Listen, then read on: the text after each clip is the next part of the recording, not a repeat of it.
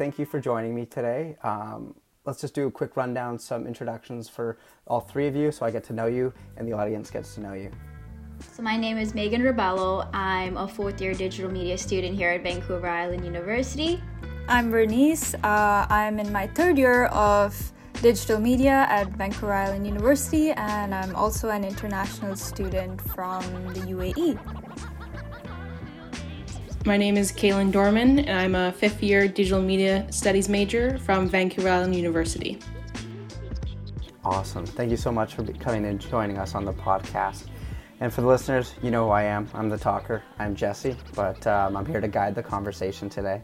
Um, so, this week for our podcast, we wanted to talk with Reborn um, because we felt like it was important to talk about the fashion industry and how we need to change our lens on how we view fashion clothing and also how we buy, use, and get rid of clothing because obviously it's all that's a cycle and it needs to be known and it needs to be re, re, retuned a little bit, tuned up. Um, so, anyways, we're looking really forward to sharing today's information and what we gather with all of you. Um, so, first question I got for everyone is, where did you, where did your idea for your brand and mission come from? Where did it, what was the spark? So the idea for Reborn basically came from the fact that we found out that fast fashion takes up 85% of landfills and that the fashion industry itself currently produces more carbon emissions than all international flights and sea shipments put together, which is a whopping 10% of global greenhouse gases. And it also contributes to like 20% of the world's wastewater. And I actually learned that um, the reading Hope Matters. And so here at Reborn, what we're trying to do is we're trying to create a more sustainable brand by creating personalized clothing basically by using clothes that we find at thrift stores or any other goodwill places and then we take them we revamp them with like the designs we created on our own and we get these design ideas you know from our old customers or any audience members who like visit our instagram page.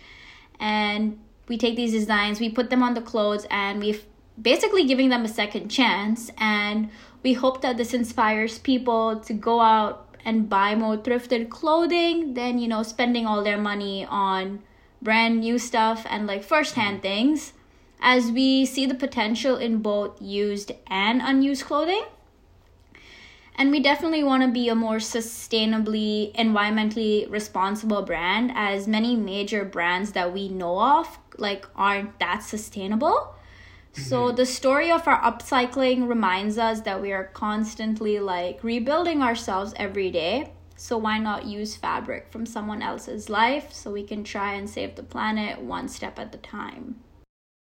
I think that's a good vision and mission statement. If not, if that's not exactly it, the, the ideology is definitely there, and that's important when you have a brand like this. And I think going off the beginning, those numbers that you shared are absolutely staggering. And I think clothing is a mindless task in a sense. We wear clothes because we have to wear clothes, and that's that. We, we that's just a subconscious thing. We dress up, you know, we go on our day. For some of us, we're more aware of what we wear and, and the effects that it has on the environments. You know, we're a bit more eco-conscious or a conscious consumer in some regard. But there is definitely a disconnect when it comes to, you know, really thinking about our products or really, I don't know, just I think there's just a lot of mindlessness that comes with clothing and purchasing. And I think, especially at the end of the cycle, it just gets thrown out. As you said, if 80% of the landfill is it so, is 80% of the landfill is full of clothing, it's full of stuff.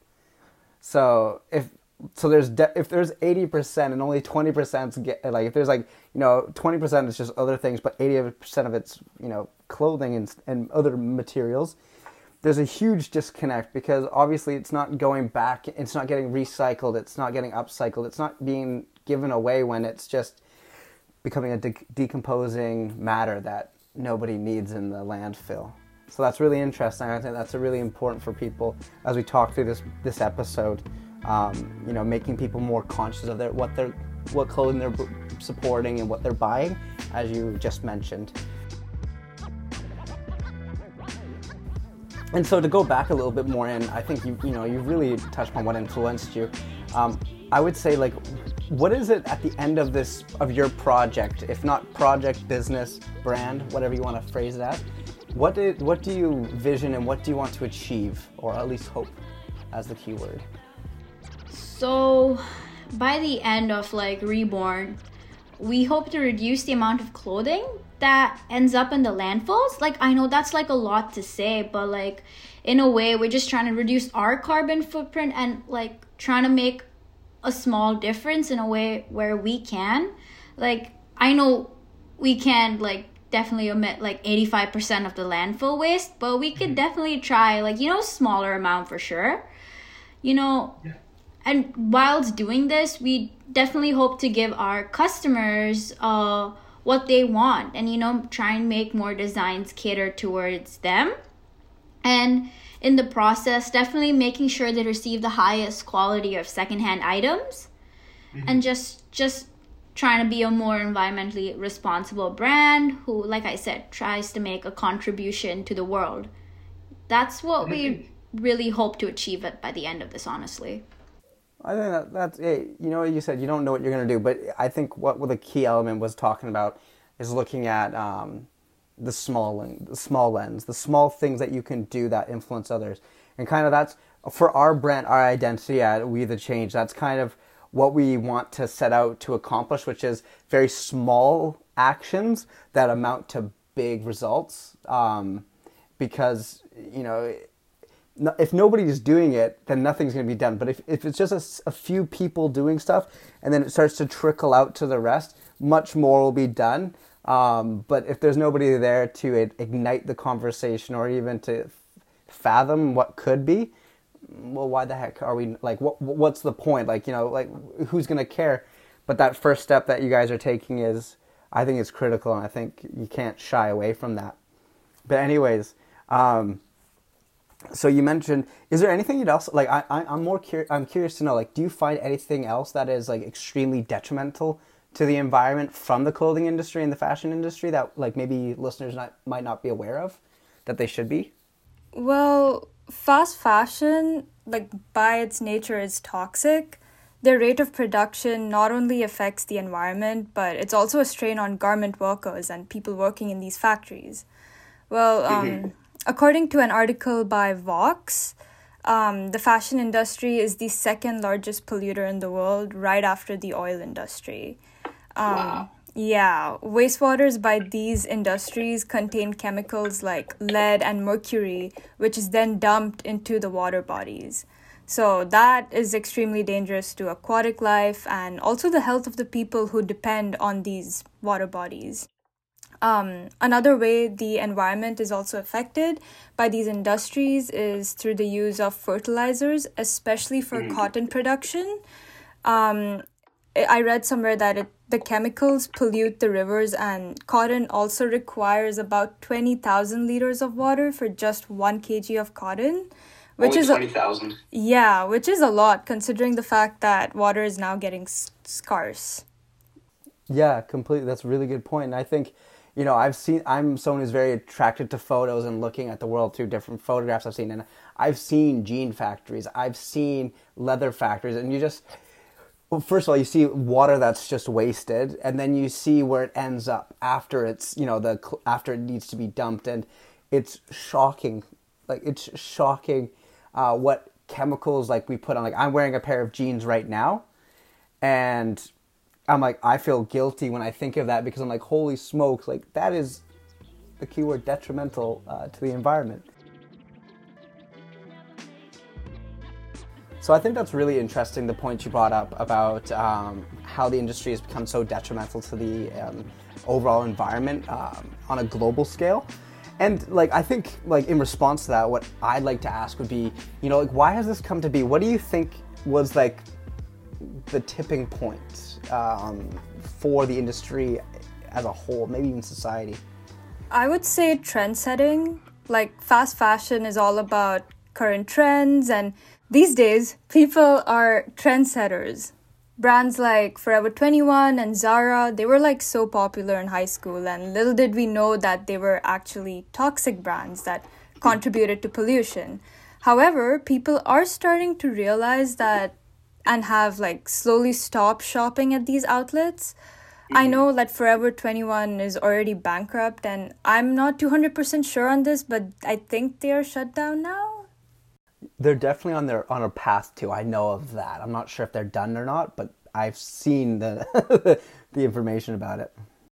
Yeah, I think they've like shut down most of their stores in Canada. To be honest, mm-hmm. like yeah, they were like the champions of like fast fashion. I remember like everyone would go to like Forever Twenty One because you know they had the clothes, and I remember I would buy clothes like like some of them are like still in my closet that I bought and I've not worn. I kid you not, not even worn it once, and I just don't know what to do with it. Well, here in like at least in Nanaimo, we have um, Urban Planet, and it's the same model as uh, as you mentioned as Forever Twenty One. It, it's fast, it's trendy, and you can get it today. Like you don't have to you know break the bank buying something that looks similar to a big big label, um, which again kind of fuels you know the amount of people that are getting it. Da da da da. Um, so yeah, that's interesting. And then Megan, you wanted to mention some stuff about some other brands though that were trying to change the tide. What, what can you tell me a bit more about that? Well, even though there's like so many fast fashion brands like out there, there are like other brands that are still trying to make a difference in the world, such as Patagonia, Ecologyst, and to be honest, even H&M.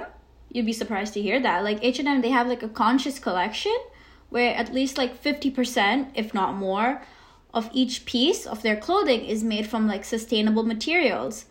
Mm. Like they try their best and they're like, "Oh yeah, if it can't be, it can't be." And however, brands like Patagonia and like Eco- Ecologyst, their main aim and their mission and mission statement is actually to like save our home planet. And so they use 100% renewable and recycled raw materials basically by using both synthetic and natural fibers made from pre-consumer and post-consumer waste thus hmm. reducing their carbon emissions which is like insane. Because if you think about it if big brands like these can go out of their way to like reduce and reuse like people's you know old clothing and then make clothing out of it. I don't see why other big brands that people go to like and shop all the time at can do the same. And i also feel like it has a bit to do with like online shopping such as like shein and stuff. Because like i know half the world just literally shops on that. And that's like in a way the new form of fast fashion like online fast fashion And I think what's interesting too, like um, two comments. So like the first with the shipping and, and online shopping is that you see a lot of brands that are willing to give out free shipping very quickly so that more people can buy it. But if you look at the more like cutting edge brands, like I, I would say, uh, you know, they there's still works that needs to be done. But like Patagonia, if I want to buy a T-shirt from them, I have to spend a lot of money at their business in order to be able to get some um, discounted form of shipping. And again, it's like one of those like little tiny things which make you're like, oh, do I really want that like twenty dollar T-shirt that I gotta pay like twenty dollars in shipping? Like, like will I want to do that? And then same with ecologysts, you have to spend a hundred buck, ninety nine bucks in order to get your product. And you're like, oh wow, I really gotta buy something big. I mean, their products are a bit more luxurious, and for our listeners, Ecologyst is a brand from Victoria in uh, British Columbia who focuses on um, creating and sticking by um, their locally made products. Um, they used to be a surf company and a surf and a surf clothing and skateboard company. Now they've positioned themselves to a bit more of a fashion uh, style company. And they're trying to be a bit more cutting edge. So just a little tidbit for our listeners. Um, but anyhow, I'm excited with this conversation, so let's keep it rolling. So I want to throw this back at you. So we've talked about big brands trying to make it, st- trying to take a step forward. Now I want to ask you, as a brand, what actions are you taking as a brand to stop and slow down this pollution cycle, at least at a small lens? Um, we as a brand are adopting slow fashion. Slow fashion is where we use cheap and sustainable materials to create some great clothing. Um, as Me- as Megan mentioned earlier, uh, we go out to thrift stores for materials, revamp them, add our creative elements, and then sell them for a cheap price. um, Reborn prioritizes the planet and its people, hence, we don't really profit much, but we do profit in supporting the greater good of our planet. I love that. That's well said. Um, and uh, I think, yeah, that's really nice uh, vision for your brand, but also the impact that goes beyond, uh, you know, just a, a, a consume, just a brand. Like, you know, that, that's important. And then, you know, like, wh- why do you find that that's important? That to have that attitude uh, when it's it's hard because, as you said, you know, you're not making much profit, so you got to really love what you're doing. So why is it important? Um, I think it's important for the future. We want to make upcycling a famous trend, and I think it's getting there. But yeah, so that everyone follows it and actually shops sustainably. Um, our move is to our aim is to move towards an economy where much less is wasted. So yeah. I think that's an achievable goal. I think if people again, hopefully the people listening on the other side of you know of, of the earphone um, will think that yeah we, we need to change our attitude around how much we consume because you know, as Megan mentioned before, there's a lot of things we bought. They sit in the back back shelf of your closet, you know, collecting dust and they have they've been taken out, and someone you know it was not as it wasn't useful, and we've missed that. So perfect. And then um, I think uh, I think what I would say next then is like, where do you see the brand going and developing then from that? Whether it be our brand or anyone who has like a similar model to us, we can see the upcycling and secondhand clothing um, here to stay. Really, um, especially because of the creative and more earth conscious generations that are being involved in the fashion industry now. Um, there really no longer is your stereotypical fashion designer. Um, the industry has become so easy for anyone anywhere to really get involved and have the ability to sell merchandise or their um, clothing. And it also allows for a great, although it allows for a greater variety of options, it can also provide like motivation like for other uh, brands and even each other um, to push the creative boundaries in merchandising and marketing. And yeah. I love that kaylin. That's really good. I think that's a really good um, you know foresight to what's gonna what you guys are hoping to accomplish. You gotta you gotta have dreams with your brand in order for them to thrive and move forward. Um, but hey so do you got any questions? What would you like to throw forward yeah, just wondering what's your target audience as you grow this business? And is there a plan to probably send a message to brands that are, you know, um in a way exposing like just expose the kind of culture it is with mm-hmm. um, fast fashion at this point like we touched on before? Um so we don't. I mean we don't want to have a target audience because we want to be open to like everyone to come buy our clothes because there's no point of having a target audience because in the end everyone's just going to keep on buying the clothes. So if we don't have a target audience means our clothes are just meant for everyone. So in that way everyone is contributing towards more of a you know sustainable route.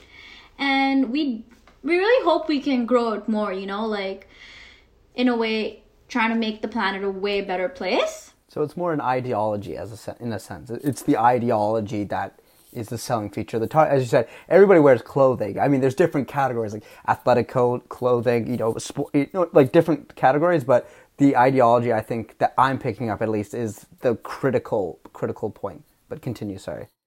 And we do like offer all of that. Like we have an athletic collection, and we have a comfy collection, and we have your you know your day to day collections and we offer like collections you know which have designs you know that are catered towards you know the younger generation today's generation with like designs such as like you know your favorite artist or a nostalgic collection. And we also cater to uh, viu digital media students with our room 108 collection. So yeah that's our main thing. And i mean we don't want to start like a revolution with like big brands because like to be honest, we're definitely a smaller brand, but we would definitely like to, in a way, build our following so like big brands know that they're actually making a mistake and that they could like, you know, do a better job in like reducing all the waste that goes into the landfills and just the ocean in general. Like, if a small brand can do it, then definitely bigger brands can. Like, it's not that hard.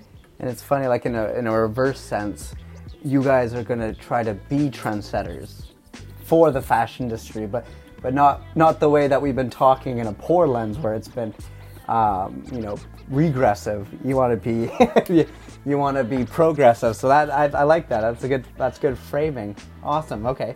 Well, that's good to know. I think you know, for the listeners too, it's you know, if you're trying to start a movement yourself, you really sometimes it's hard to target one person, but try to have your message open to anybody, and so that anybody can bite and latch onto it, so that they can run with it.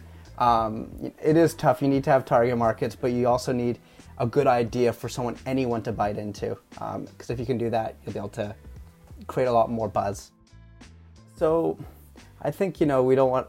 The next thing I'd like to, to go into is like, what do you think the audience should be aware of in regard to the fashion industry and and their and their consumer habits based on what you've been talking about growing and developing the brand? While the environmental impacts of the fashion industry should be like reason enough to make you aware of your habits as a consumer, there should be more ways to be more self aware of the clothing and then just choosing to shop secondhand or or upcycled items um, get involved with clothing drives or clothing donations. They're another great way to um, give away your clothing, give it another life, and maybe make a difference in somebody else's life who receives that piece of clothing. Um, like you said, a lot of us get caught up in the seemingly never ending fashion landscape, only for items to go out of style and not long after. Instead, we just basically we hope to provide custom secondhand statement pieces that can either freshen up your old clothes or your new outfit. Wonderful, thank you. I think I, I like that's perfect. Um, I think trailing on that, but I got to follow up with is like, what advice do you give to the listeners? Maybe from your from the perspective of your brand, but for them indivi- as individuals, what they can do based on you know this this kind of mentorship that you're trying to propose. Yeah.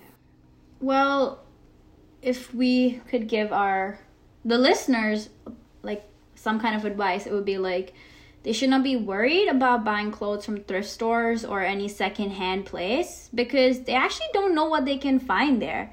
Like mm-hmm. sometimes in a way you can find something that's vintage or unique, which in a way you could find at let's say another fast fashion place, but that would they would charge you like twice the price as a thrift store would. Like trust me, like I've gone into a thrift store and I've come out with like a Patagonia fleece that I've paid like 50 bucks for. And I'm like, "Oh, wow, like this this, you know, someone might have used this but like 50 bucks." And normally they're like, "What, 100 100 plus?"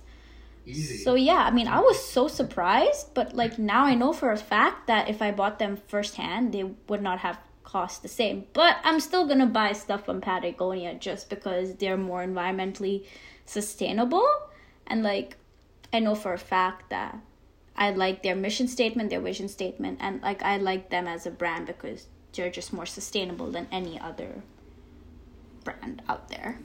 I think secondhand also allows you to like there's a story to the items.